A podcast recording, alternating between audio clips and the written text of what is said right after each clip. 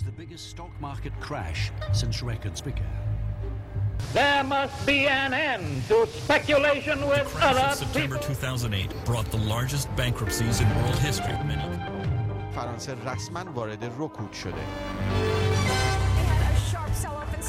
گزینه‌های ریاضت اقتصادی را در نظر می‌گرفتند.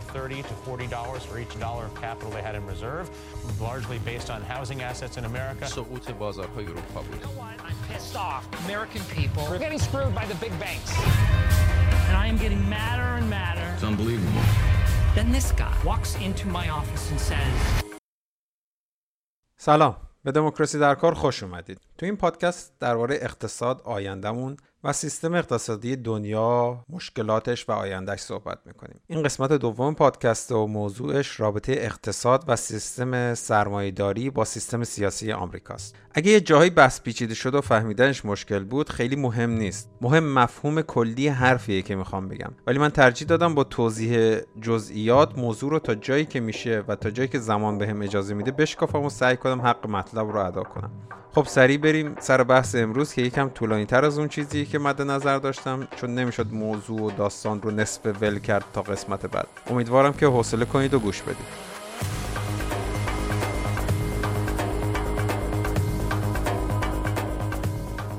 خیلی واضحه که اقتصاد آمریکا روی اقتصاد دنیا تأثیر گذاره و یه تلاطم کوچیک تو اون به تمام دنیا منتقل میشه. موج‌های اقتصادی، حالا چه بد یا چه خوب، که از آمریکا شروع میشه به اقتصادهایی که باش رابطه نزدیکی دارن انتقال پیدا میکنه و همینطور ادامه پیدا میکنه. و از اونجا که آمریکا با اکثر کشورهای دنیا ارتباط شدید اقتصادی داره، این موج تا همه کشورها گسترش پیدا میکنه. این یکی از خصوصیات جهانی سازی اقتصاد و دلایل تاریخی هم برای این اثرگذاری آمریکا تو جهان داره.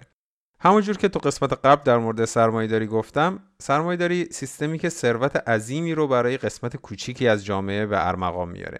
یعنی همون یک درصدها، سرمایه‌دارها، کارآفرین‌ها و هزار تا هم اسم دارن. مشکل از همین تمرکز ثروت بین قشر کوچیکی از جامعه پیش میاد. ثروتی که برای افراد قدرت تصمیم گیری به وجود میاره، قدرت تاثیرگذاری به وجود میاره. هم از لابی های صنایع مختلف تو آمریکا خیلی شنیدیم، مثل همین لابی اسلحه ان آر ای که اجازه نمیده قوانین محدود کننده برای نگهداری سلاح تو آمریکا تصویب بشه و هزینه سود بردن اینا از فروش بی بند و بار اسلحه تو آمریکا جون نیم میلیون انسانی که تو بیست سال گذشته تو آمریکا توسط سلاح گرم از بین رفته.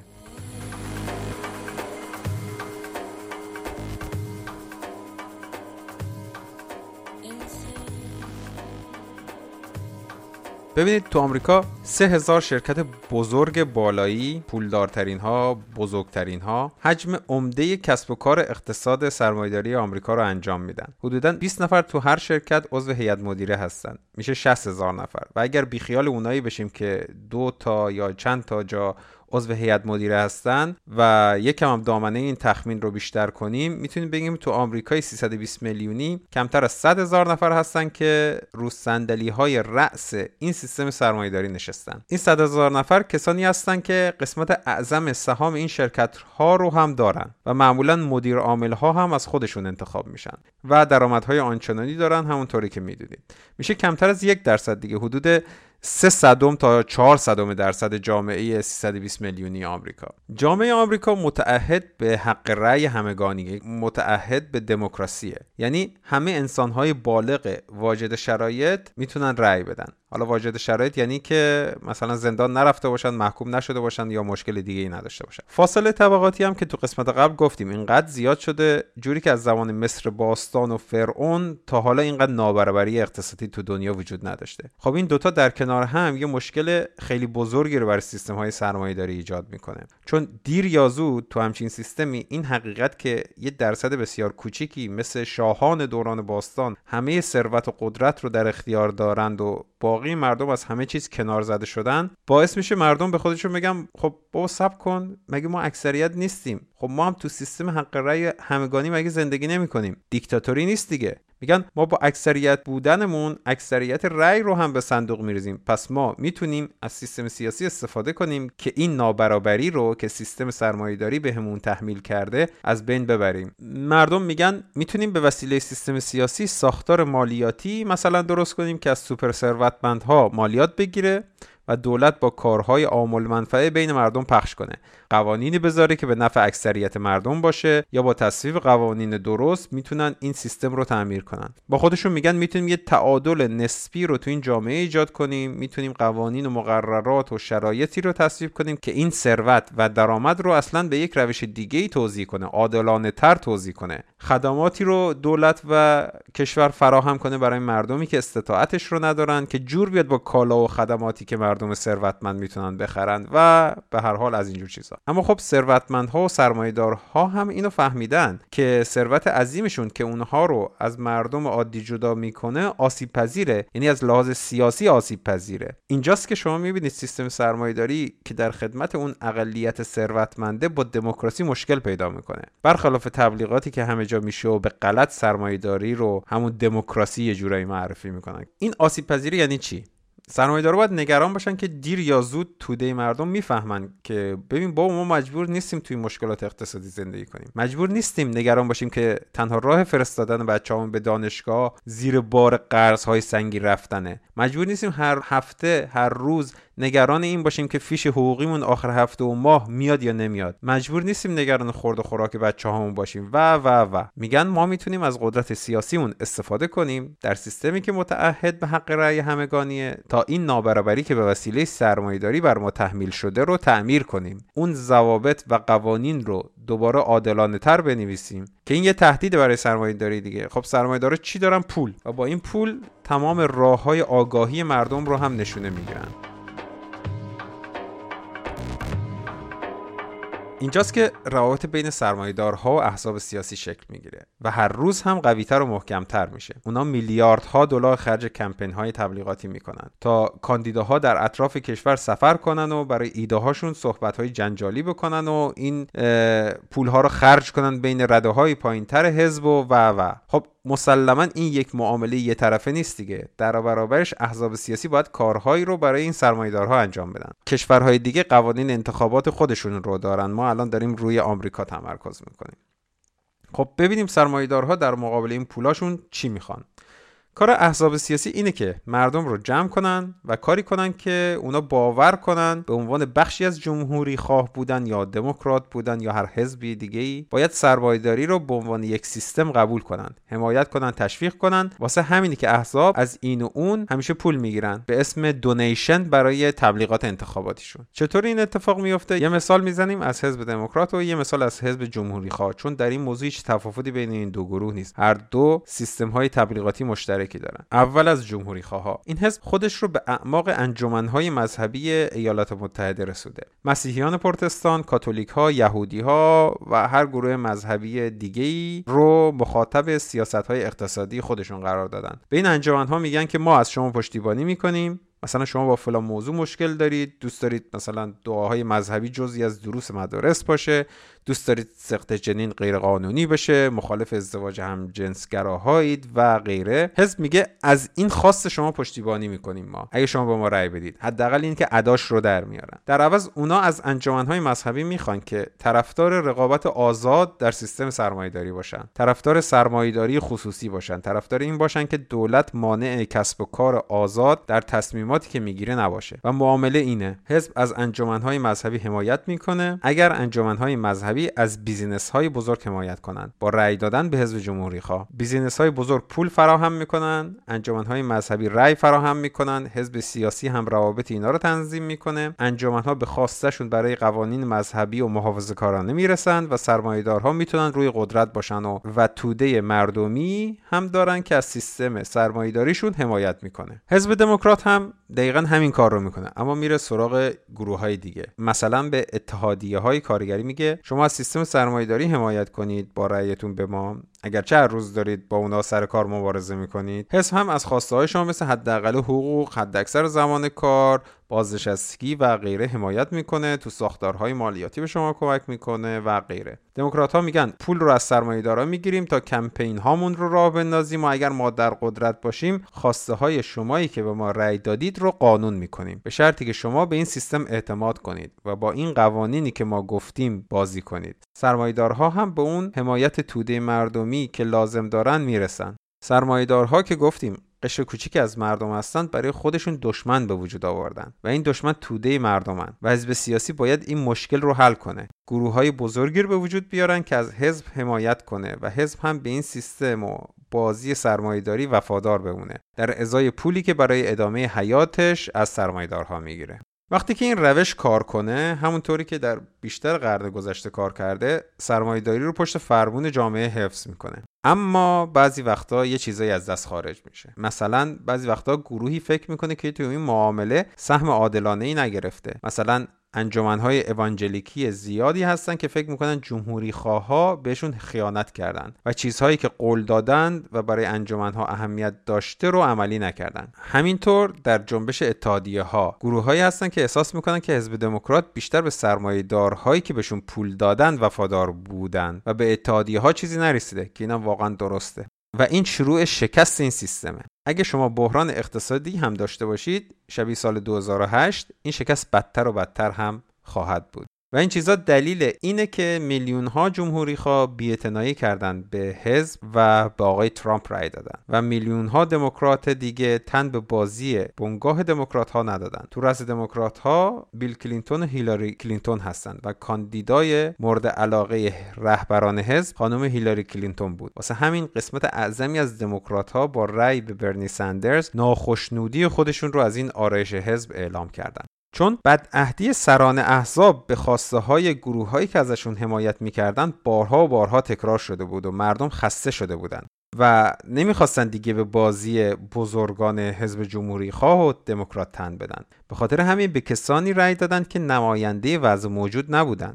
ترامپ که از بیرون عرصه سیاسی اومده بود و مثل هیچ سیاستمدار حزب جمهوری خواه نبود و جور دیگه حرف میزد، وعده میداد و اصطلاحاً پولیتیکالی کرکت نبود. برنی سندرز هم با اذعان به سوسیالیست بودنش بعد از سالها تقبیح و تخطئه سوسیالیسم و کمونیست تو جامعه آمریکا از چیزهایی حرف میزد که برای مردم تازگی داشت. اهمیت این کمپین ها جدای از اینکه برنده و بازنده این انتخابات کی بوده، تو اینه که میلیون ها آمریکایی با بی‌اعتنایی به کاندیداهای مورد پسند سران احزاب از این معامله خارج دارن میشن و این پدیده اضطراب بزرگی رو در مرکز تصمیم گیری این دو حزب به وجود آورده بود و هنوز هم داره میاره. کمی قبل از انتخابات جلسه‌ای بود بین سردمداران حزب جمهوری‌خواه و بزرگترین تأمین کننده های مالیشون از شرکت‌های بزرگ و غیره که به شدت از تخریب این حزب توسط ترامپ نگران و وحشت زده بودند. شبیه این جلسه هم حزب دموکرات داشت و خیلی نگران بودند که طیف بزرگی از پایگاه حزب، مخصوصاً جوانترها، به آقای سندرز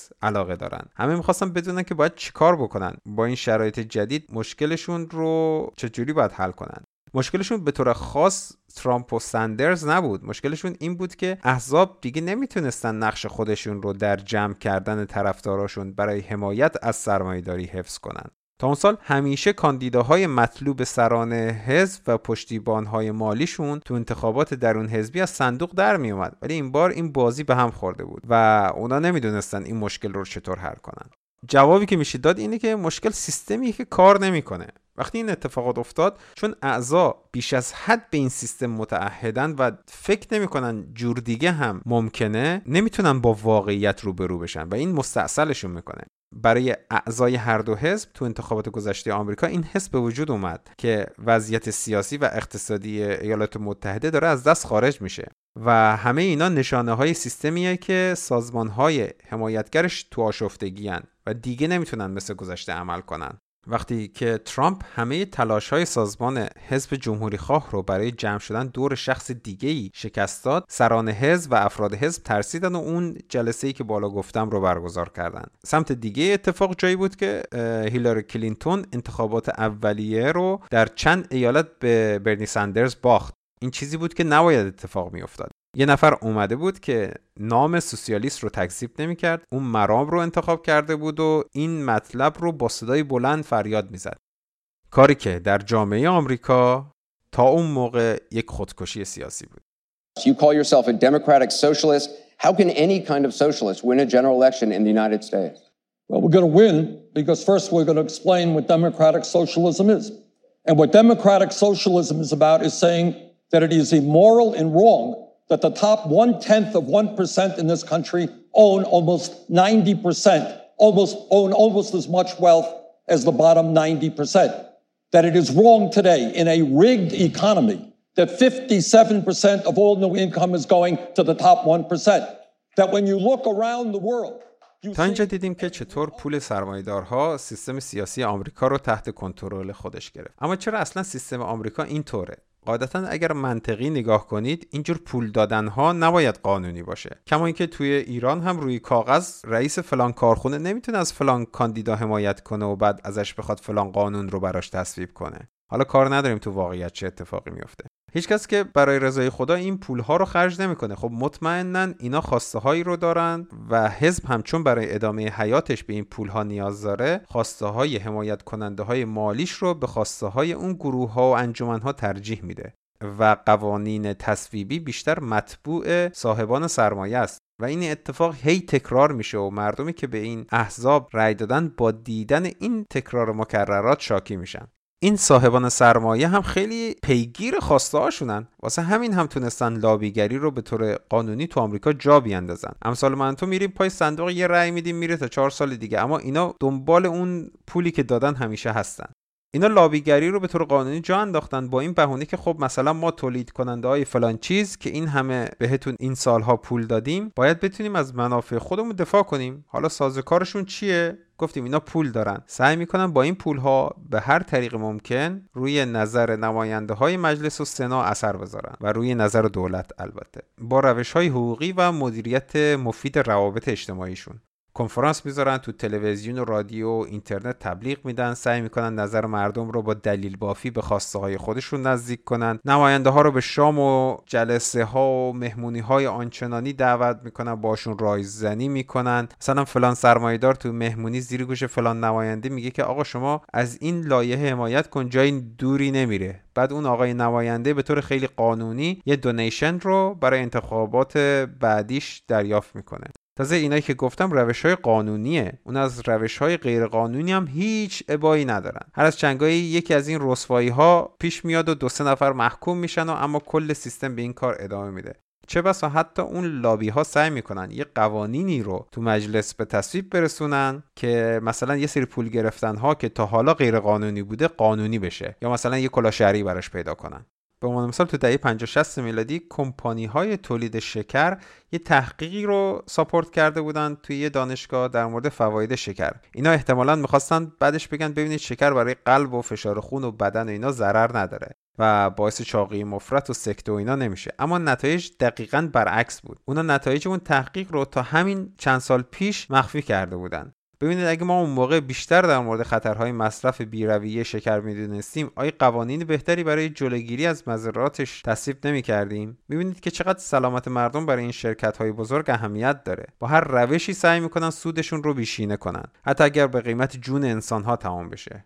حتی کم نیستن از مقالات به ظاهر علمی که شما توی اینترنت می‌بینید، توی اخبار می‌شنوید، که توسط همین شرکت‌ها یا با حمایت اینا تولید میشن که نشون بدن مثلا فلان محصولشون چقدر خوبه، چقدر زندگیتون رو بهتر میکنه، چقدر برای سلامتیتون مفیده. در صورتی که اگر دقت کنید میبینید که حتی نحوه جمله بندی این اخبار و مقالات اصلا با روش‌های نتیجه‌گیری علمی نمیخونه. نتایج رو اونجوری مینویسن که به نفع خودشون باشه، فقط نتایجی که به سود بیشترشون کمک میکنه رو منتشر میکنن. از یه زاویه به نتایج نگاه میکنن که در راستای افزایش منفعتشون باشه و اگه نتونن هیچ جوری این نتایج رو به نفع خودشون جلوه بدن، تمام تلاششون رو میکنن که کلا اون تحقیقات رو بایکوت کنن و اجازه انتشار ندن به نتایج و بعضی وقتا موفق میشن و بعضی وقتا هم نمیشن. از تاثیرگذاری‌های قانونی سرمایه‌دارها و لابی‌ها در سیاست ایالات متحده گفتیم، برای اینکه ببینید چطور میشه که این قانون‌گذاری‌ها و یا لغو قانون‌ها regulation and deregulation که با فشار سرمایه‌دارها انجام میشه چطور یک ملت و حتی دنیا رو به قهقرا میبره. میخوام یک کم دقیق‌تر و با جزئیات بیشتر درباره اتفاقاتی صحبت کنم که منجر به بحران اقتصادی سال دو هزار و هشت جهان شد، بحرانی که باعث فجایع عظیمی در آمریکا و جهان شد، جوری که حتی ده سال پس از اون مردم هنوز هنوز نتونستن بلند بشن و از اون بحران بیرون بیان. The weekend Lehman Brothers, one of the most venerable and biggest investment banks, was forced to declare itself bankrupt. Another, Merrill Lynch, was forced to sell itself. Today, crisis talks are underway. World financial markets are way down today following dramatic developments. 目前雷曼兄弟已经进入了破产清算程序，著名的会计事务所普华永道。Panique. La presse française annonce clairement la couleur.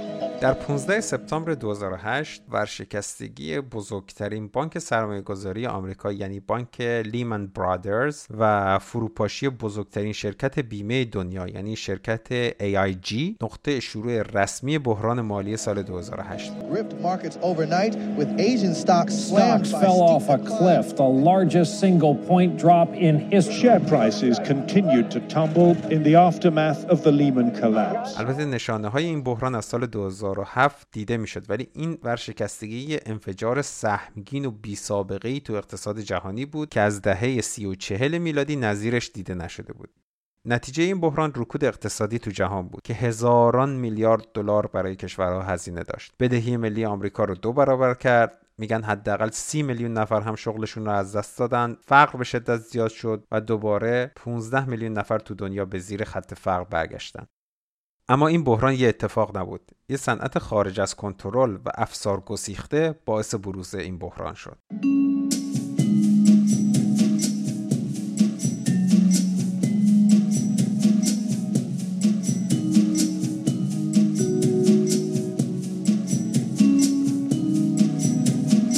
از دهه هشتاد میلادی توسعه عظیم بخش مالی آمریکا باعث ایجاد یک سری بحران‌های مالی فزاینده در ایالات متحده شده بود که هر بحران خرابی‌های بیشتری رو از قبل به وجود می آورد، در حالی که این صنعت صنعت مالی فاینانشال اینداستری همینجور پول رو پول میذاشت برای خودشون. همین که بهش میگن صنعت اصلا بو میده. سیستم مالی یک کشور باید فقط تأمین کننده پول برای صنعت واقعی کشور باشه، صنعتی که تولید دارن، وگرنه خود سیستم بانکی و مالی که تولید واقعی نداره که بهش بگیم صنعت، بهش باید بگیم سیستم یا بخش خدمات مالی، نه صنعت. حالا میبینید که چرا تو انگلیسی بهش میگن فاینانشال اینداستری، چون از هیچی پول تولید کرده بودن و میکنن. بعد از بزرگترین رکود اقتصادی جهان تو دهه سی و چهل میلادی، اقتصاد آمریکا چهل سال فقط رشد کرد بدون حتی یه بحران قابل توجه. سیستم خدمات مالی و بازارهای مالی خیلی قانونمند بودن و از طرف دولت کنترل می‌شدن. خیلی از این قوانین توسط قانونگذاران و با همکاری دولت روزولت در زمانی که داشتن با بحران دهه سی و چهل که بهش افسردگی بزرگ هم میگن مبارزه می‌کردن تصویب شده بود. این قوانین تحت فشار سندیکاها و اتحادیه‌های کارگری،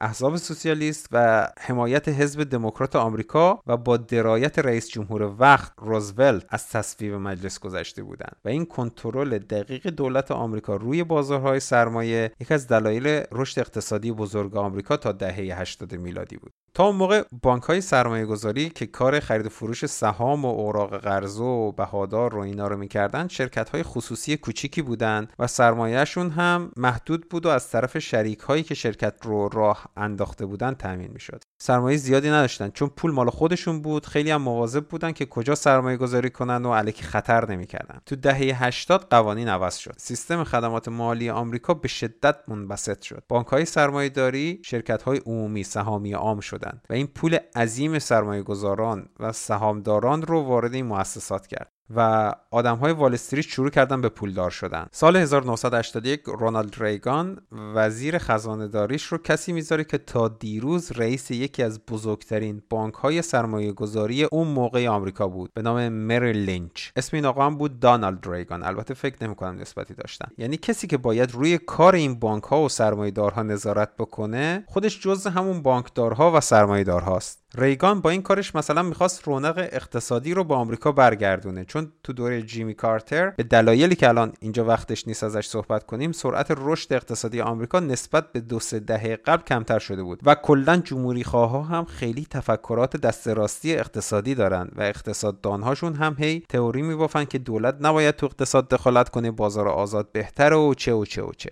اینجوری بود که دوره سی ساله مقررات زدایی در سیستم مالی آمریکا با حمایت لابی‌های سیستم مالی و سرمایه‌داران شروع شد و با سرعت دیوانه‌واری حتی تو دوره کلینتون دموکرات هم ادامه پیدا کرد. تو سال هزار و نهصد و هشتاد و دو دولت ریگان شرکت‌های پسنداز و وام رو به بخش خصوصی واگذار کرد و با برداشتن قانون‌های به قول خودشون دست و پاگیر به اونا اجازه داد که با پول سپرده‌گذاران سرمایه‌گذاری‌های پرخطرتر انجام بدن. در آخر دهه هشتاد صدها شرکت اینطوری ورشکست شدند و سرمایه‌های مردم برباد رفت و تخمین زده میشه صد و بیست و پنج میلیارد دلار برای جامعه آمریکا هزینه داشت. خیلی از مدیران این شرکت‌ها به خاطر چپاول کردن پول مردم زندان افتادن. یکی از حادترین پرونده‌ها مربوط بود به مدیری به نام چارلز کیتینگ، امیدوارم اسمشو درست بگم. این آقا قبل از به زندان افتادن در سال هزار و نهصد و هشتاد و پنج وقتی که دولت میخواست مؤسسش رو حسابرسی کنه به یه اقتصاددان چهل هزار دلار پول داده بود که یه نامه در متن تخصصش و طرح‌های اقتصادیش و کسب و کارش و غیره بنویسه. این نامه رو بده به حسابرسا و بگه مثلا این آقای کیتینگ خیلی آدم خوبیه، مشکلی نداره بهش اجازه بدیم با پول مردم سرمایه‌گذاری‌های آنچنانی انجام بده. این یکی از اون کاراست که سرمایه‌دارها خیلی انجام میدن، پول میدن به یه اقتصاددانی که براشون یه چیزی بنویسه، در متنشون چاپ کنه، نامه بزنه، یعنی که بفرسته به مجلس که مثلا حالا قوانینشون عوض بشه و غیره و زالک. یکم بعدش گندش در اومد و اون آقای کیتینگ هم به زندان افتاد. اما این اقتصاددانی که اون نامه رو نوشته بود کسی نبود جز آقای آلن گرینسپن که بعدها توسط رونالد ریگان به ریاست بانک مرکزی آمریکا فدرال رزرو منصوب شد. بعد جورج بوش پدر هم ابقاش کرد، بعد کلینتون هم ابقاش کرد و بعد جورج بوش پسر هم ابقاش کرد. مقررات زدایی که از زمان ریگان شروع شده بود تو دوره جورج بوش پدر و کلینتون هم تحت نظر ایشون و یا آقایی به نام رابرت روبین وزیر خزانه‌داری دولت کلینتون و مدیر عامل سابق بانک سرمایه‌گذاری گلدمن ساکس و یا آقایی به نام لری سامرز استاد اقتصاد دانشگاه هاروارد که اون موقع معاون وزیر خزانه‌داری کلینتون بود که بعدش خودش هم وزیر شد ادامه پیدا کرد. بخش خدمات مالی آمریکا که خیلی جا به کل اینا میگن بخش وال استریت داشت قدرتمندتر و قوی‌تر میشد. پول خیلی زیادی داشت و طی این سالها یواش یواش تو سیستم سیاسی آمریکا داشت نفوذ میکرد، هم دموکرات‌ها و هم جمهوری‌خواها. تا اینکه اواخر دهه نود کل سیستم خدمات مالی آمریکا تشکیل شده بود از چند شرکت غول پیکر که هر کاری دلشون می‌خواست می‌کردن و ورشکستگی یکیشون میتونست برای جامعه فاجعه به بار بیاره، برای دنیا فاجعه به بار بیاره. حالا که خودشون تو سیستم سیاسی هم سرکار بودن، قوانین رو هم به نفع خودشون می نوشتن. وظایف حکومتی و نظارتی دولت رو هم انجام نمی دادن. این مقررات زدایی تو زمان بیل کلینتون هم کمکشون کرد که بیشتر گنده بشن و بازار رو بیشتر قبضه کنن. یه قانونی بود تا سال هزار و نهصد و نود و نه به نام گلاس-استیگل اکت. وقتی همین ها میخواستن دوتا از این بانک های بزرگشون رو با هم ادغام کنن این قانون اجازه نمیداد، اما همین آقای گرینسپن هیچی نگفت. دولت کلینتون بهشون یک سال معافیت از این قانون رو داد و این سرمایه‌دارها با استفاده از لابی هاشون آخر همون سال تونستن این قانون رو ملغا کنن و بزرگترین شرکت خدمات مالی دنیا رو تشکیل بدن. قانون گلاس-استیگل در زمان رکود بزرگ تو دهه سی و چهل آمریکا تصویب شده بود و به طور خلاصه اجازه نمیداد شرکت‌های مالی و بانک‌ها با پول مردم تو فعالیت‌های پرخطر سرمایه‌گذاری کنند و بخش‌های مختلف سیستم مالی رو از هم جدا نگه می‌داشت چون با هم تعارض و منافع داشتن. یکی از مفادش این بود که بانک‌های سرمایه‌گذاری و بانک‌های تجاری باید از هم جدا باشن چون منافع این دو بانک با هم تعارض داره. بانک‌های سرمایه‌گذاری نمیتونستن وام بدن و سپرده بگیرن و بانک‌های تجاری نمیتونستن با سپرده‌های مردم فعالیت‌های اقتصادی خاص که پرخطر ارزیابی می‌شدند رو انجام بدن. با فسخ این قانون بانک سیتی کورپ و تراولرز با هم ادغام شدند و بزرگترین شرکت خدمات بانکی دنیا شکل گرفت و راه رو برای ادغام‌های آینده باز کرد. این شرکت که اون موقع اسمش شده بود سیتی گروپ، بعدها همین وزیر خزانداری آمریکا آقای رابرت روبین رو که با همکاری گرینسپن و سامرز اجازه این ادغام رو داده بودند استخدام کرد برای معاون مدیر عامل و بعد هم شد مدیر عامل. و این آقا از سال نود و نه تا ابتدای سال دو هزار و هشت صد و سی میلیون دلار از سیتی گروپ حقوق و پاداش گرفت.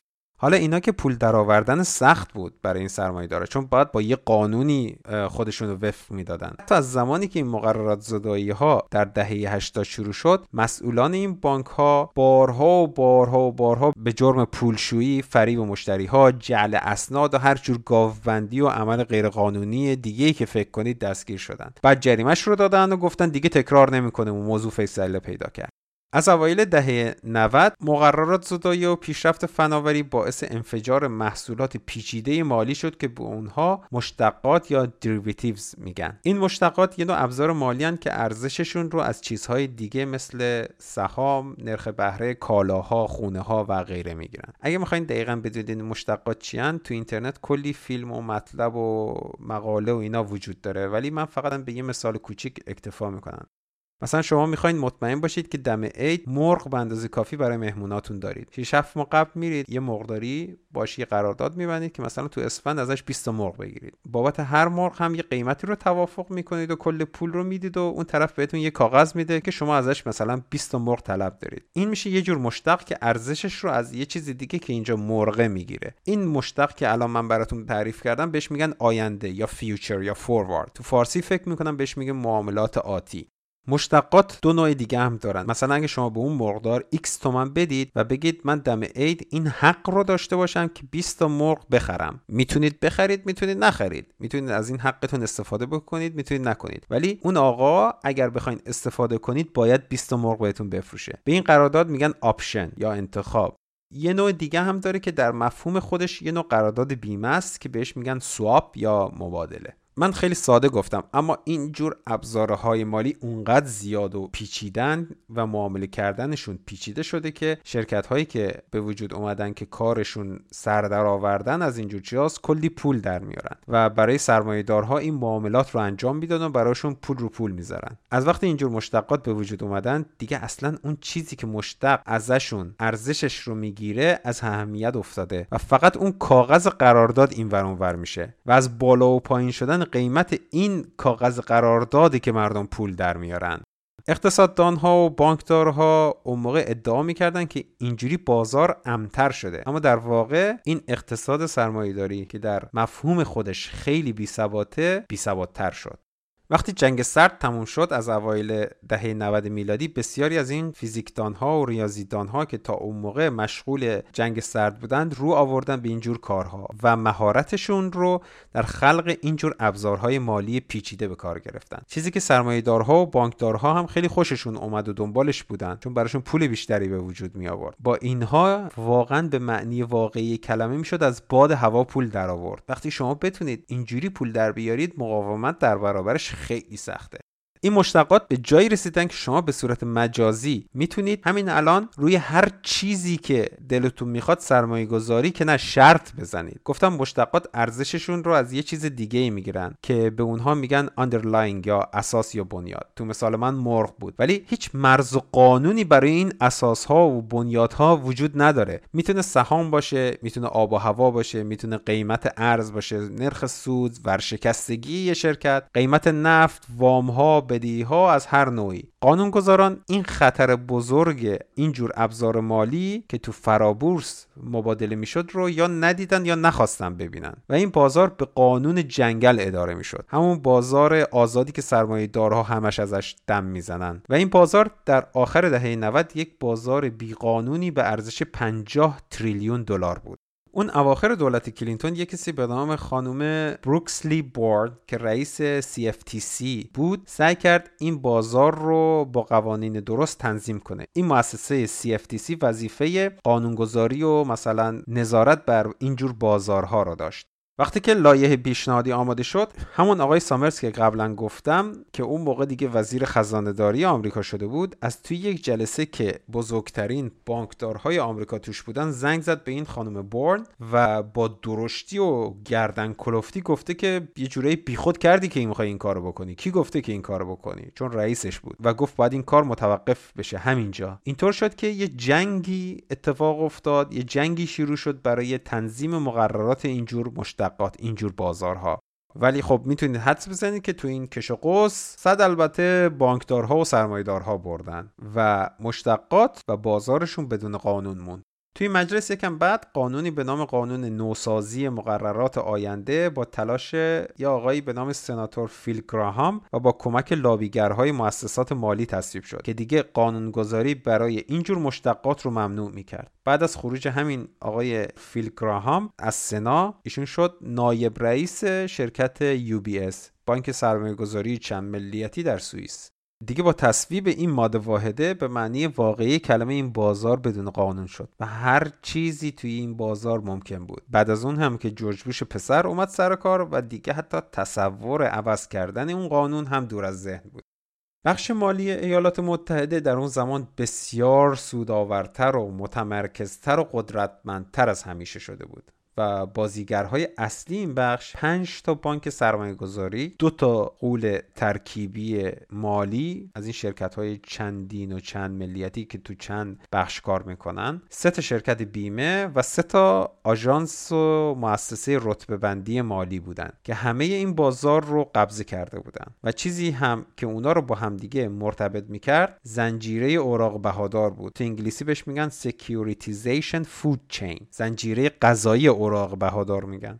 یه سیستم جدید که تریلیون ها دلار وام مسکن و وام های دیگر رو با سرمایه گذاران در سراسر دنیا مرتبط میکرد. توی سیستم قدیمی وقتی که شما به عنوان صاحب خونه قسط وام مسکنتون رو هر ماه پرداخت میکردید، پول میرفت به حساب وام دهنده محلیتون و چون باز پرداخت وام مسکن سالها حتی ده ها سال طول میکشید، وام دهنده ها خیلی مواظب بودن که خطر نکنن و به کسانی وام بدن که توانایی باز پرداختش رو دارن. اما در سیستم جدید وام دهنده ها، این بانک های تجاری، مؤسسات کوچیکی که وام میدن، وام های مسکن رو به بانک های سرمایه گذاری، همون بانک‌های گنده اون پنج تایی که گفتم، میفروشن و این بانک‌های سرمایه‌گذاری هم وام‌های مسکن رو با هزاران وام و قسط و چیزهای دیگه، وام خودرو، وام دانشجویی، بدهی‌های کارت اعتباری و غیره و وام‌های تجاری و تولیدی، حتی مثلا اوراق بهادار، اینا رو همه رو برمی‌دارن مخلوط می‌کنن، یه مشتق پیچیده‌ای، یه چیز سبدمانندی رو به وجود میارن به نام collateralized debt obligation یا سی دی او. حالا اگه بخوایم به فارسی ترجمهش کنیم باید بگیم تعهد بدهی وثیقه‌ای. شاید شما ترجمه بهتری بتونید انجام بدید، ولی خب من توی پادکست بهش میگم سی دی او، collateralized debt obligation. بانک‌های سرمایه‌گذاری این سی دی او ها رو به سرمایه‌گذارها میفروشن. حالا وقتی که صاحبان خانه قسط وامشون رو میدن، اون پول به حساب سرمایه‌گذارهایی میره که در سراسر دنیا هستن، کسانی که این سی دی او ها رو خریدن. بانک‌های سرمایه‌گذاری به مؤسسات رتبه‌بندی برای ارزیابی این سی دی او ها پول میدن و بسیاری از این مؤسسات هم بالاترین رتبه ممکن برای سرمایه‌گذاری رو به این سی دی او ها میدن که تریپل ایه و این باعث شد که صندوق‌های بازنشستگی که فقط طبق قانون میتونن اوراق بهادار با رتبه بندی اقتصادی بالا رو بخرن، جذب این سی دی او ها شدن. توی این سی دی او ها چی بوده؟ از هر چیزی که فکرشو بکنین، از قرض کردیت کارت دو سال عقب افتاده یا آسمون جل، وام سوم و چهارم کسی که بدهی بالا آورده، تا وامی که مثلا جنرال موتورز گرفته برای ایجاد یک کارخونه جدید، تا اوراق قرضه‌ای که دولت آمریکا منتشر کرده. این سیستم یه بمب ساعتی بود، چون دیگه کسانی که وام میدن مثلا براشون مهم نبود به کی وام میدن، چون دیگه قرار نبود قسط هایی که طرف پرداخت میکنه برگرده به جیب خودشون. بانک های سرمایه گذاری هم که این سی دی او ها رو به وجود آورده بودن، براشون اصلا مهم نبود که کی داره وام میگیره، قسط ها و سودش یه راست میرفت تو جیب سرمایه گذارها، خطرش هم متوجه اونا بود. بانک های سرمایه گذاری هم هرچی بیشتر این سی دی او ها رو میفروختن سود بیشتری میبردن. شرکت های رتبه بندی هم که از بانک های سرمایه گذاری پول گرفته بودن که این سی دی او ها رو بالا رتبه بندی کنن، هیچ مسئولیتی قبول نمی کردن در قبال این رتبه هایی که داده بودن. هیچ قانونی برای محدود کردن این جور سوداگری هم وجود نداشت و در نتیجه طی سالهای دو هزار تا دو هزار و سه تعداد وام های داده شده توسط سیستم مالی آمریکا تقریباً چهار برابر شد. هیچ کس تو اون زنجیره‌ای که گفتم کیفیت وام‌ها براش مهم نبود، فقط مهم بود که حجم بیشتری از محصولاتش رو بفروشه، چون اینجوری سود بیشتری به دست می آوردن. این باعث شد طی سالهای دو هزار تا دو هزار و شش حجم عظیمی از این وام‌های پرداختی وام‌های درجه دو بشن، بهش میگن ساب پرایم لونز. اینا رو کسانی میگیرن که تو پرداخت وام اولشون مشکل دارن، میگیرن که قسط وام اولشون رو بدن، بعد میشه وام گرفت که قسط وام دوم رو داد، میشه وام چهارم رو گرفت که قسط وام سوم رو داد و الی آخر. هرچی بیشتر تو این منجلاب آدم فرو بره، بهره وامی که از بانک میگیرید بیشتر میشه. این یعنی سود بیشتر برای بانک، سود بیشتر رو کاغذ، و بانک‌های سرمایه‌گذاری از فروختن این وام‌ها سود بیشتری می‌بردن. پس وام‌های پرخطر رو با وام‌های بسیار کم خطرتر توی یه سی دی او انداختن و اونا رو همچنان رتبه تریپل ای برش زدن، یعنی به شرکت‌های رتبه بندی گفتن که آقا این پول بگیر، برای اینا هم رتبه تریپل ای بزن که بالاترین رتبه بود. این بانک‌های سرمایه‌داری میتونستن سی دی اوهای متفاوت با ریسک‌های مختلف تولید کنن، یه جورایی حداقل همگن باشه، اما نکردن. اصلا وقتی قانونی نبود برای چی باید این کارو بکنن؟ اصلا اونا وام‌های پرخطرتر رو ترجیح میدادن چون بهره اون وام‌ها بیشتر بود، بنابراین سود اینا بیشتر میشد. اینجوری که پرخطرها رو قاطی کم خطرها کردن و برای همه اونا رتبه بالا گرفتن و اونها رو فروختن. مدیران این بانک ها سودهای سرسام آوری رو هم به خونه بردن. این بود که باعث شد وام دهنده ها هم ببینن بابا این وام هایی که ما به شرکت های سرمایه گذاری میفروشیم، این پرخطرها برای ما سود بیشتری میاره، و شروع کردن بیشتر از این جور وام های پرخطر به مردم دادن، به کسانی که نمیتونستن باز پرداخت کنن، و روی کاغذ بهره این وام ها بیشتر بود دیگه. در نتیجه حجم وام های بدون پشتوانه و پرخطر تو سال دو هزار و شش قبل از شروع بحران نزدیک به بیست درصد کل وام‌های آمریکا شد. طی اون سال‌ها حجم این وام‌ها از سی میلیارد دلار به ششصد میلیارد دلار رسید. چون دیگه هر کسی میتونست وام بگیره، مخصوصا برای خرید خونه. اون زنجیری که گفتم حالا دیگه پر شد از صدها میلیارد دلار پول، و این پول تزریق شد به بازار مسکن آمریکا. قیمت خونه سر به فلک کشید. از سال نود و شش تا دو هزار و شش قیمت خونه تو آمریکا دو برابر شد که نتیجهش بزرگترین حباب مالی تاریخ آمریکا بود. ششصد میلیارد دلار وام بدون پشتوانه داده بودند و نزدیک شصت هفتاد میلیارد دلار این شرکت ها سود بردن. یه آقایی به نام ریچارد فولد، مدیر عامل بانک لیمن برادرز که گفتم پانزده سپتامبر دو هزار و هشت ورشکست شد، تا اون روز، تا روز ورشکستگی، نزدیک پانصد میلیون دلار حقوق و پاداش گرفت. حالا اینا همه چیز نبود. تو سال دو هزار و چهار یه سری از عاقلان بانک مرکزی میخواستن با توسل به یه قانونی که تا حالا مهجور مونده بود به نام قانون محدودیت اعطای وام با مبالغ بالا، این بازار آشفته رو سر و سامان بدن. و باز این آقای گرینسپن، رئیس بانک مرکزی اون موقع، گفت اعتقادی نداره به این قضیه، و این تلاش هم در نطفه خفه شد. در عوض کمیسیون بورس و اوراق بهادار دولت آمریکا تحت تاثیر لابیگرها و مخصوصا آقای هنری پالسون، مدیر عامل بانک گلدمن ساکس، به بانک‌های سرمایه‌گذاری اجازه داد تا خطرهای بیشتری بکنن. به نسبت پولی که بانک قرض گرفته و پولی که خودش داره، اهرم مالی یا leverage میگن، و قبلا قانونی وجود داشت که این رو محدود میکرد. مثلا قرض بانک‌ها نباید بیشتر از سه برابر پول خودشون باشه، یعنی بیشتر از اون نمیتونن وام بگیرن قانونا. حالا با برداشتن این محدودیت، بخش اقتصادی دولت آمریکا نه تنها ابرو رو درست نکرد، بلکه زد چشمش رو هم کور کرد. یعنی یه جورایی به جای درست کردن سیستم، به بانک‌های سرمایه‌گذاری اجازه داد که ریسک بیشتری بکنن. این کار اصلا یه جور دیو وانگی بود، جوری که آخر سال دو هزار و هفت نسبت لیورج بعضی بانک‌ها سی و سه به یک بود، یعنی سی و سه برابر پولی که خودشون داشتن وام گرفته بودن. این یعنی اگر یک کاهش سه درصدی تو ارزش پایه دارایی‌هاشون اتفاق می‌افتاد، این بانک‌ها ورشکست می‌شدن. یه بمب ساعتی دیگه تو این سیستم شرکت‌های بیمه بود. خب خیلی منطقیه که سرمایه‌گذارهایی که سی دی او ها رو خریدن یه جوری اینا رو بیمه کنن، چون نمی‌خوان خطر رو خودشون به جونشون بخرن. این کار تو سیستم مالی آمریکا با خرید یه سری مشتقات دیگه انجام میشه که این مشتقات رو از شرکت‌های بیمه میخرن، بهشون میگن کردیت دیفالت سواب. حالا اگه بخوام ترجمهش کنم میتونیم بهش بگیم که تبادل قصور اعتبار. یعنی اگه یه سی دی اویی که خریدن نتونه قرضش رو پس بده، سرمایه‌گذارا در خطر نباشن و در صورت قصور اون سی دی او از باز پرداخت، شرکت بیمه تعهد اونا رو جبران میکنه برای سرمایه‌گذار. شرکت بیمه هم وقتی رتبه اون سی دی او ها رو دیده که بالاترین تریپل ای، بدون هیچ مشکلی اینا رو بیمه کرده، هزینه بیمه کردنشون رو هم گرفته و و مطمئن بوده که اون سی دی او ها اصطلاحاً فیل نمی‌کنن و سود میبره. بزرگترین شرکت بیمه جهان ای آی جی مقدار بسیار زیادی از این مشتقات رو فروخته بود به سرمایه‌گذارها.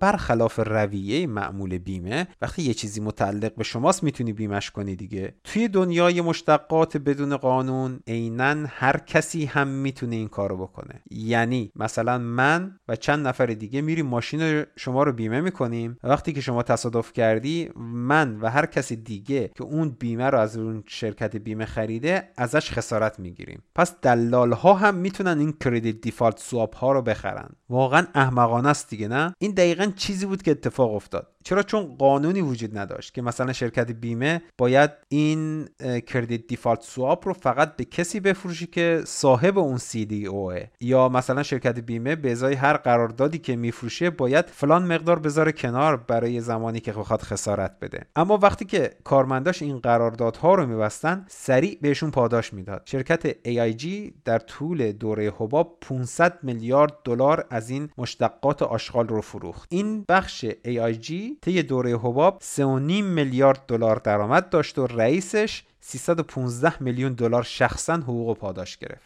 شاید فکر کنید این دیگه ته سوداگریه، اما باید بگم نه، از این هم بدتر هست. بانک سرمایه‌گذاری گلدمن ساکس به مؤسسات رتبه‌بندی پول داده بود که سی دی اوهای آشغالی که اینا تولید کرده بودن رو هم تریپل ای رتبه‌بندی کنه. یعنی وام‌های پرخطر بدون پشتوانه همتراز اوراق بهادار دولتی ارزش گذاری شدن. گلدمن ساکس در نیمه اول سال دو هزار و شش سه و چهار میلیارد دلار از این سی دی اوها رو هم فروخت. ما بهش میگیم سی دی اوهای مسموم. یکی از کسانی که این سی دی او ها رو خریده بود، صندوق سرمایه‌گذاری بازنشستگان بخش عمومی ایالت میسیسیپی بود. اینا به خاک سیاه نشستن، اما مدیر عامل گلدمن ساکس همون سال سی و یک میلیون دلار پاداش دریافت کرد. تو این زمان مدیر عامل گلدمن ساکس فردی بود به نام هنری پالسون، یکی از مدیر عاملانی که بیشترین حقوق رو در بین مدیر عاملان وال استریت می‌گرفت. همین ایشون تو ماه می دو هزار و شش شد وزیر خزانه‌داری آمریکا. شاید فکر کنید که این آقا حالا چطور حاضر شده به حقوق چندرغاز دولتی اکتفا کنه، اما ایشون سهام داشته تو گلدمن ساکس و برای اینکه بتونه تو دولت کار کنه باید سهامش رو میفروخته که تعارض منافع براش پیش نیاد. طبق قانونی که طی دوره بوش پدر تصویب شد، وقتی کسی میخواد بیاد تو دولت کار کنه و باید سهامش رو بفروشه و پولی به دست میاره، دیگه لازم نیست مالیات بده. این کار برای آقای هنری پالسون پنجاه میلیون دلار رو سیو کرد. گلدمن ساکس اواخر سال دو هزار و شش دیگه گند همه چیز رو در آورد و نه تنها این سی دی او های مسموم و بی‌اعتبار رو فروخت، بلکه چون میدونست اینا فیل میکنن رفت بر علیهشون شرط بندی کرد. با خرید کردیت دیفالت سواب از شرکت بیمه برای این سی دی او هایی که دیگه متعلق به خودش نبود، یعنی اگر اینایی که فروخته بود و با گاوبندی شرکت های بیمه بهترین درجه سرمایه گذاری رو براشون گرفته بود فیل کنن، از این قبل هم از بیمه خسارت بگیره و پول در بیاره. یعنی دقیقاً شرط بندی بر علیه محصولاتی که خودشون فروخته بودن، در حالی که موقع فروش احتمالاً به مشتریاشون میگن بابا اینا مثلا بهترین کیفیت، بهترین سرمایه‌گذاری و فلان و بیسار.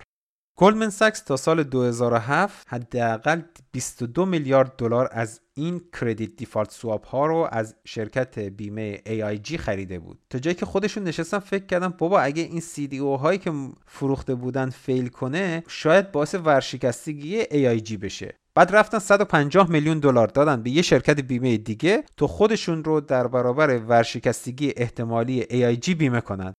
فکر کردید دیگه سوداگری اینجا دیگه تهشه دیگه، نه. گلدمن ساکس در سال دو هزار و هفت یه سری سی دی او هایی رو طراحی میکنه و رتبه بالا براش میگیره از شرکت های رتبه بندی که هرچی مشتریاشون بعد از خرید این سی دی او ها و بعد از فیل کردنشون هرچقدر پول بیشتری از دست بدن، اینا پول بیشتری به دست بیارن. گلدمن ساکس تنها نبود تو اینجور کارها. هج فاند جان پالسون دوازده میلیارد دلار از این قضیه سود کرد با شرط بندی بر علیه سی دی او هایی که با بانک مورگان استنلی طراحی کرده بود. دو سه تا صندوق سرمایه گذاری دیگه هم میلیاردها دلار سود کردن از شرط بندی بر علیه سی دی او هایی که با بانک های دیگه مثل مریل لینچ، جیپی مورگان و لیمن برادرز طراحی کرده بودند، در حالی که سرمایه‌گذاران همه پولشون رو از دست دادن. شما فکر میکنید دیگه این باید غیرقانونی باشه دیگه، اما نبود، چون لابی‌های سیستم خدمات بانکی و مالی آمریکا نذاشته بودن قانونی برای اینجور مشتقات تصویب بشه. بر علیه خیلیاشون اقامه دعوا شد از طرف مال باختا، اما هیچ کدوم از اون مهرهای اصلی این بحران تا امروز به هیچ چیزی محکوم نشدن، حتی زندان هم نرفتن. مؤسسات رتبه بندی میتونستن این فرایند رو متوقف کنن، اما شما فکر کنید کسی میاد بهتون میگه من یه میلیون دلار بهتون میدم، یه مقاله خوب درباره من چاپ کن، اگه هم ننویسی خب بهت این پول رو نمیده دیگه. اون نوشته شما هم هیچ مسئولیتی براتون نداره. اگه بعد به دادگاه هم کشوندنتون، میتونید بگید که این نظر شخصی من بود، هیچ مسئولیتی نداره، هیچ قانونی وجود نداشت. کاری که دقیقاً همین شرکت‌های رتبه بندی کردن. وقتی تو دادگاه ازشون پرسیدن بر چه اساسی این رتبه بندی ها رو کرده بودید، گفتن اونا فقط نظر ماست، شما نباید روی این نظرها خیلی حساب کنید. همه این شرکت ها وقتی پول خوب گرفتن، رتبه خوب هم به سی دی او ها دادن و درآمدشون رو تو سال دو هزار و هفت شش هفت برابر کردن. They trot out very prominent First Amendment lawyers and argue that when we say something is rated triple A, that is merely our opinion. You shouldn't rely on it. اس اند پی's ratings express our opinion. Our ratings are uh, uh, our opinions. They're opinions. Opinions, and those are they are just opinions. They do not speak to the market value of a security, the volatility of its price, or its suitability as an investment.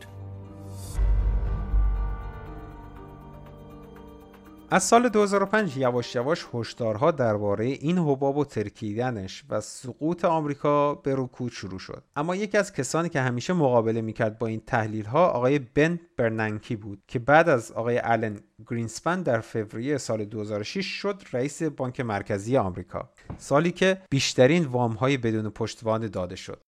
هشدارها خیلی زیاد بود. اف بی آی هشدار داد، بانک جهانی، کلی از اقتصاددان‌هایی که سرشون به تنشون میارزید، وزرای اقتصاد کشورهای اروپایی، حتی یکی دو تا از این هج فاندهای بزرگ دنیا هشدار دادن که آقا اینا آن استیبل، میترکه این حباب. اما تیم اقتصادی دولت بوش هیچ کاری نکرد، تا اینکه در سال دو هزار و هشت تعداد کسانی که نتونستن اقساط انباشته شده وام مسکنشون رو بدن سر به آسمون گذاشت. اصطلاحاً فورکلوژرها زیاد شد و تعداد خانه‌هایی که به دلیل ندادن اقساط مصادره و برای فروش گذاشته شده بود به طرز سرسام‌آوری بالا رفت. در نتیجه اون زنجیره اوراق بهادار که بالا گفتیم متلاشی شد.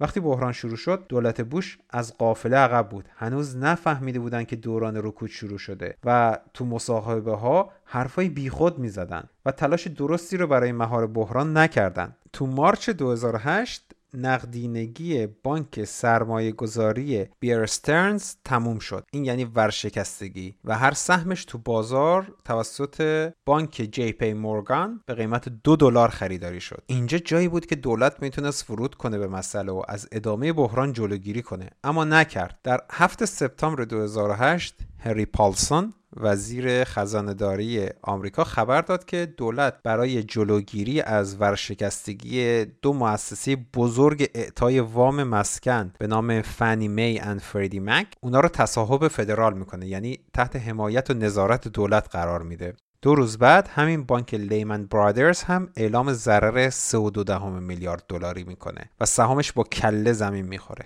پنج روز بعدش نقدینگیش تموم میشه. این یعنی ورشکستگی دیگه. لیمن برادرز تنها هم نبود. بانک مریل لینچ هم در آستانه ورشکستگی بود که تیم اقتصادی دولت آمریکا با یه جلسه فوق‌العاده با این بانکدارها به نتیجه میرسن که بانک آف امریکا باید مریل لینچ رو بخره و فرداش این اتفاق میفته.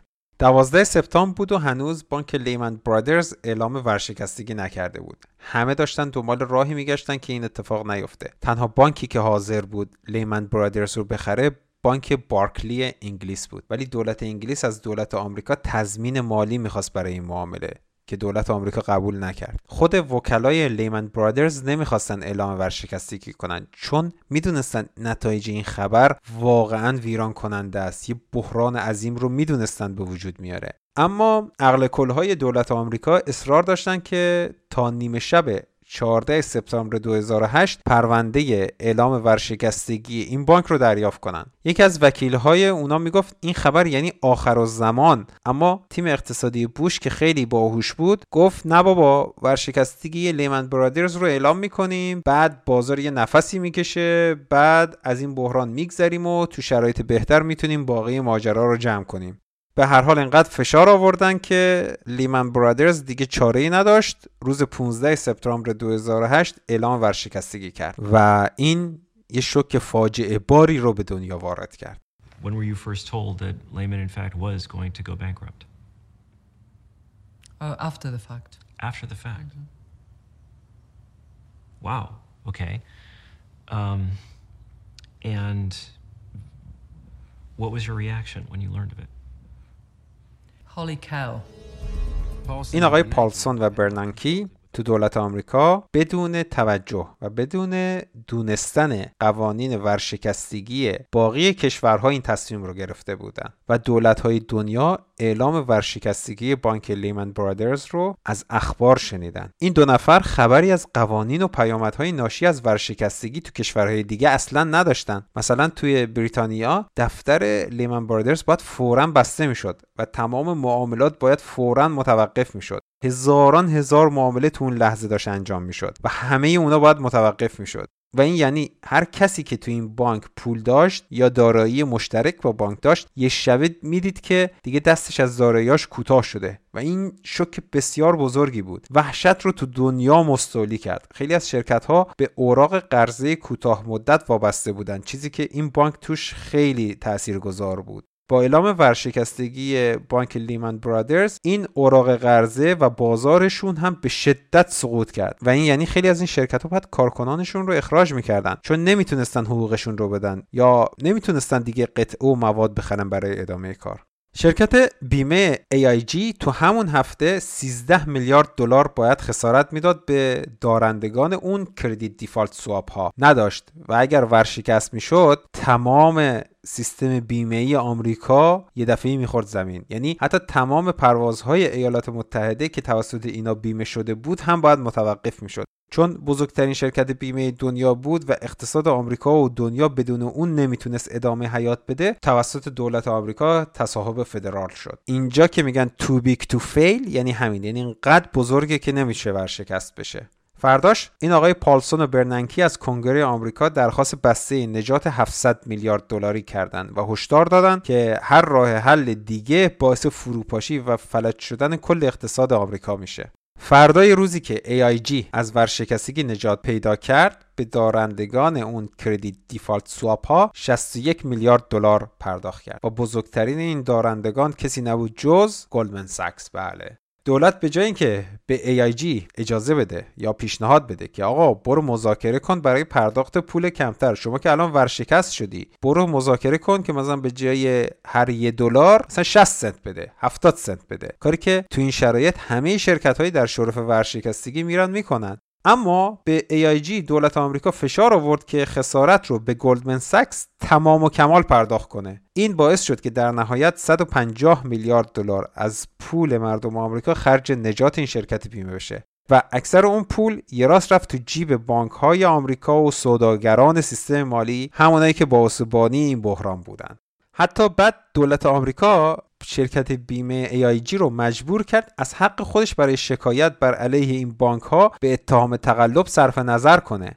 کسی که الان مسئول مقابله با این بحران بود، آقای هنری پالسون، خودش یه روزی مدیر عامل گلدمن ساکس بود و خب نباید میذاشت شرکت سابقش به فلاکت بیفته، اما وظیفش برای حمایت از مردم آمریکا اصلا مهم نبود.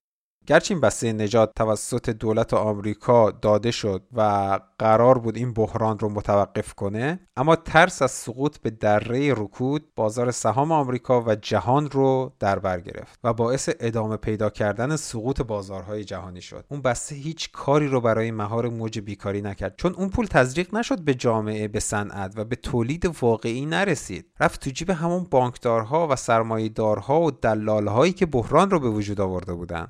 تو آمریکا و اروپا بیکاری به ده درصد رسید و رکود اقتصادی با شتاب تو جهان در حال گسترش بود. جنرال موتورز و کرایسلر آمریکا در شرف ورشکستگی بودند. مردم آمریکا و اروپا دیگه خرج نمی‌کردن و این باعث می‌شد برای تولیدات چین دیگه خریداری وجود نباشه و کلی کارگر هم اونجا شغلشون رو از دست دادن. این یه دنیای بسیار جهانی شده است دیگه و اقتصاد کشورهای دنیا به هم وصله و این هم اثراتشه. همیشه تو این بحران‌ها فقرا هستن که بیشترین هزینه رو پرداخت میکنن.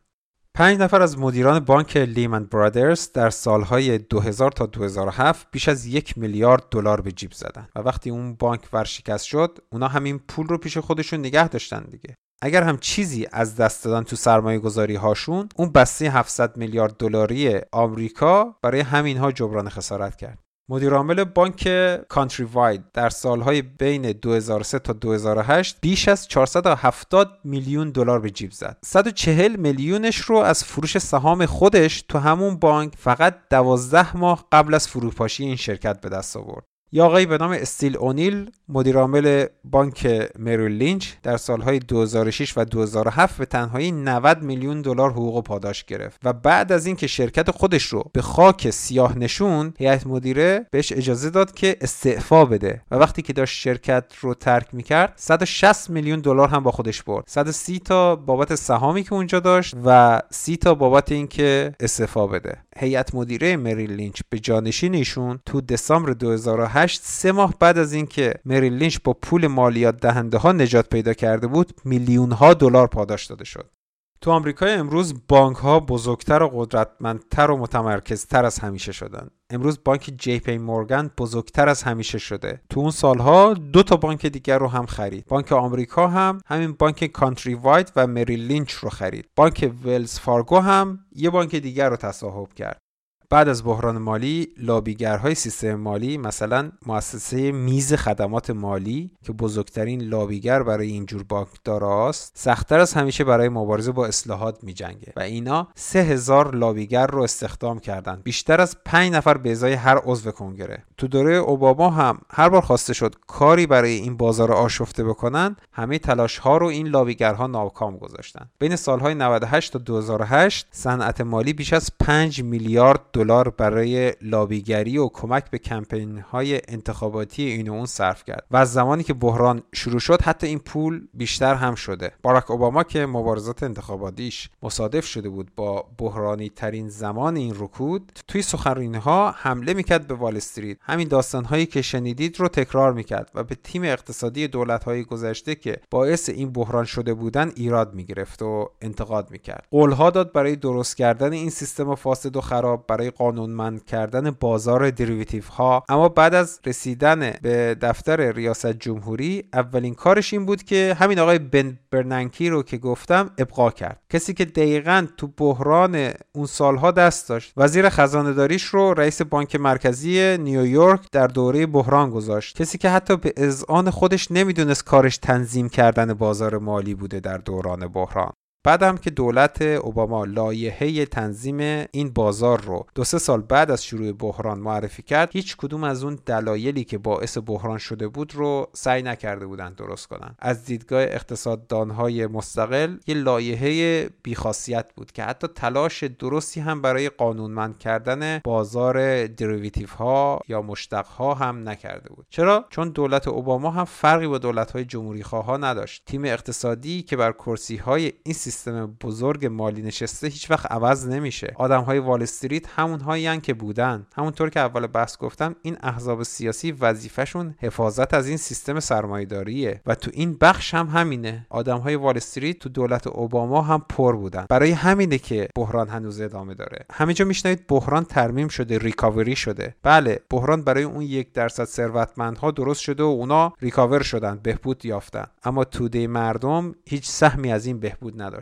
و هنوز هم شرایط به قبل از بحران برنگشت.